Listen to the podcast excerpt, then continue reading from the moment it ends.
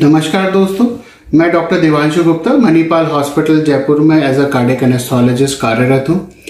दोस्तों, आज हम इस वीडियो में बात करेंगे एक्नेस के बारे में, जिन्हें हम मुहासे भी कहते हैं। दोस्तों, अक्सर हम देखते हैं कि इन एक्नेस की वजह से हमारे टीनेजर्स को काफ़ी एम्बेरसमेंट का सामना करना पड़ता है और इसी एम्बेरसमेंट की वजह से उन्हें अक्सर स्ट्रेस और एंजाइटी भी होती है।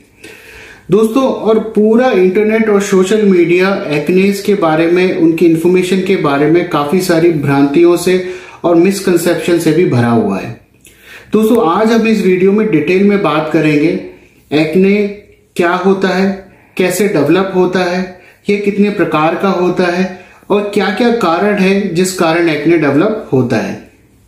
दोस्तों, आपसे निवेदन है कि हमारे प्रोत्साहन के लिए हमारे चैनल को सब्सक्राइब करें या बेल आइकन को प्रेस करें ताकि आपके स्वास्थ्य से जुड़ी हुई किसी भी जानकारी को आप मिस ना करें। दोस्तों, सबसे पहले हम जानते हैं कि एक्ने क्या है। दोस्तों, हमारी स्किन और हेयर्स को वेल लुब्रिकेटेड रखने के लिए हमारी बॉडी में ऑयल ग्लैंड्स होते हैं। इन ऑयल ग्लैंड्स को हम टेक्निकली सेबेशियस ग्लैंड्स कहते हैं। ये ग्लैंड्स स्किन के नीचे होते हैं और हेयर फॉलिकल्स के साथ जुड़े हुए होते हैं। ये ऑयल ग्लैंड्स, जिन्हें हम सेबेशियस ग्लैंड्स भी कहते हैं, एक ऑयल का प्रोडक्शन करते हैं जिसे आप सेबम भी कहते हैं। दोस्तों, जो ऑयल का प्रोडक्शन होता है वो हमारे स्किन में छोटे छोटे छेद या पोर्स होते हैं, उसके थ्रू स्किन बाहर निकलकर स्किन की सरफेस पर आता है। दोस्तों, रूटीनली हेयर फॉलिकल्स जो स्किन के नीचे होते हैं वो स्किन सेल्स जो डेड हो जाती हैं उनको शेड ऑफ करते हैं और वो इस सीबम के साथ मिक्स होकर स्किन की सरफेस पर आते हैं। ये बॉडी का और स्किन का नेचुरल तरीका है स्किन को फ्रेश और हेल्दी रखने का। परंतु कभी कभी अगर सीबम का प्रोडक्शन बहुत ज़्यादा होता है तो ये डेड जो सेल्स हैं वो सीबम के साथ चिपक कर ये जो पोर्स हैं इनको बंद कर देते हैं और क्लॉग कर देते हैं, और उसके बाद जो बैक्टीरिया स्किन पर जो कम मात्रा में होते हैं वो इस क्लॉग में जमा हो जाते हैं, उनकी मात्रा बढ़ जाती है और एक इन्फ्लेमेटरी रिएक्शन जनरेट होती है जिसके कारण पेन होता है, हीट होती है और रेडनेस होती है, और यही चीज एक्ने में कन्वर्ट होती है। दोस्तों, अब हम जानते हैं कि एक्ने कितने प्रकार के होते हैं। दोस्तों, ये जो क्लॉग्ड प्लग है, अगर इसके ऊपर एक बहुत स्किन की पतली लेयर लगी हुई है तो इसे हम व्हाइट हेड्स कह देते हैं। अगर ये क्लॉग्ड जो सीबम है एयर से एक्सपोज हो गया है और ये ब्लैक कलर का हो गया है तो इसे हम ब्लैक हेड कह देते हैं।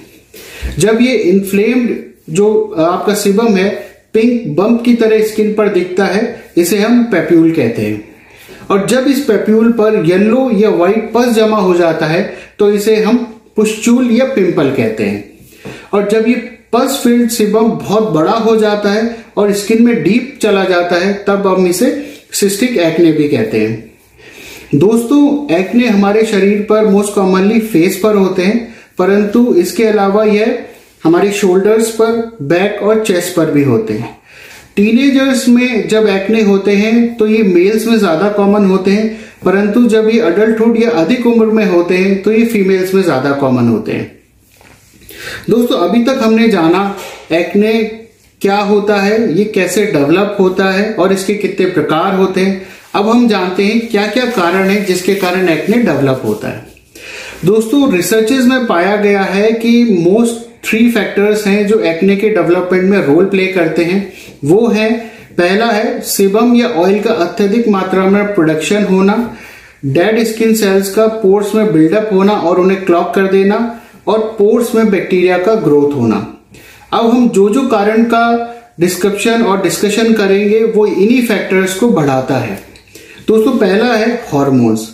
दोस्तों, हमारे जो मेल सेक्स हॉर्मोन्स हैं जिन्हें हम एंड्रोजेंस भी कहते हैं, इन हॉर्मोन्स की मात्रा प्यूबर्टी के टाइम बॉयज और गर्ल्स दोनों में बहुत ज़्यादा बढ़ जाती है। ये हॉर्मोन्स हमारे सेबेशियस ग्लैंड्स के साइज को बढ़ा देता है और सीबम के प्रोडक्शन को भी बढ़ा देता है, और इसी कारण यह जो टीनेजर्स में है एक्ने ज़्यादा मिलते हैं। और यही सेम रीज़न है कि प्रेगनेंसी में भी जो कुछ फीमेल्स में आपको एक्ने डेवलप होने लगते हैं। इसका रीजन ये है कि प्रेगनेंसी में भी कुछ हार्मोन्स की मात्रा शरीर में बढ़ जाती है और वो हार्मोन्स भी आपके सेबेशियस ग्लैंड का साइज बढ़ाते हैं और सीबम के प्रोडक्शन को बढ़ा देते हैं और इसी कारण प्रेगनेंसी में भी कुछ फीमेल्स को एक्ने डेवलप होता है। दोस्तों दूसरा है फैमिली हिस्ट्री। दोस्तों रिसर्चेस में देखा गया है अगर आपके किसी भी पेरेंट को, चाहे एक दोनों पेरेंट्स में से किसी एक को भी अगर एक्ने की प्रॉब्लम है तो बच्चों में एक्ने होने के चांसेस बहुत ज़्यादा होते हैं। दोस्तों तीसरा है मेडिकेशन, हार्मोनल मेडिकेशन या किसी मेडिसिन में स्टीरॉयड है या किसी मेडिसिन में लिथियम है, अगर आप उन्हें ले रहे हो तो आपके एक्ने होने के चांसेस बहुत ज़्यादा हैं। और जो पेशेंट्स एंटी कन्वल्जेंट्स मानी जो दवाइयाँ मिर्गी का दौरा रोकने के लिए इस्तेमाल होती हैं, अगर वो लेते हैं तो उनमें भी एक्ने होने के चांसेस बहुत ज़्यादा हैं। दोस्तों अगला है कि हेलमेट्स या चिन स्ट्रेप्स या कॉलर्स की वजह से जो फेस, बैक और शोल्डर्स पर प्रेशर जनरेट होता है तो उन प्रेशर की वजह से भी एक्ने डेवलप हो सकता है। दोस्तों अगला है कि कुछ इंडस्ट्रीज जहां पर ऑयल का काम होता है तो ऐसी इंडस्ट्रीज में काम करने वाले लोगों में एक्ने डेवलप हो सकता है क्योंकि जो ऑयल है वो आपके स्किन के पोर्स को बंद कर देता है। दोस्तों अगला है एनवायरमेंटल फैक्टर्स जैसे हाई ह्यूमिडिटी और पोल्यूशन भी एक्ने का कारण बनता है। दोस्तों अपनी स्किन को बार बार स्क्रब करना या विगरसली स्क्रब करना भी स्किन को इरिटेट करता है और एक्ने में की प्रोपेंसिटी को बढ़ाता है। दोस्तों कुछ कॉस्मेटिक प्रोडक्ट्स भी स्किन के पोर्स को क्लॉग कर देते हैं, बंद कर देते हैं और एक्ने का वो रीजन बनते हैं। इसीलिए हमेशा वाटर बेस्ड जो कॉस्मेटिक प्रोडक्ट्स होते हैं वो एक्ने के लिए बेटर होते हैं।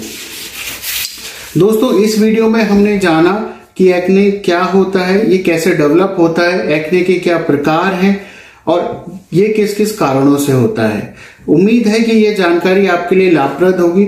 अगले वीडियोस में हम जानेंगे कि एक्ने के प्रति जो मिसकंसेप्शंस हैं, भ्रांतियां या मिथ्स के बारे में और एक्ने के ट्रीटमेंट के बारे में कि कैसे आप इससे छुटकारा पा सकते हैं। धन्यवाद।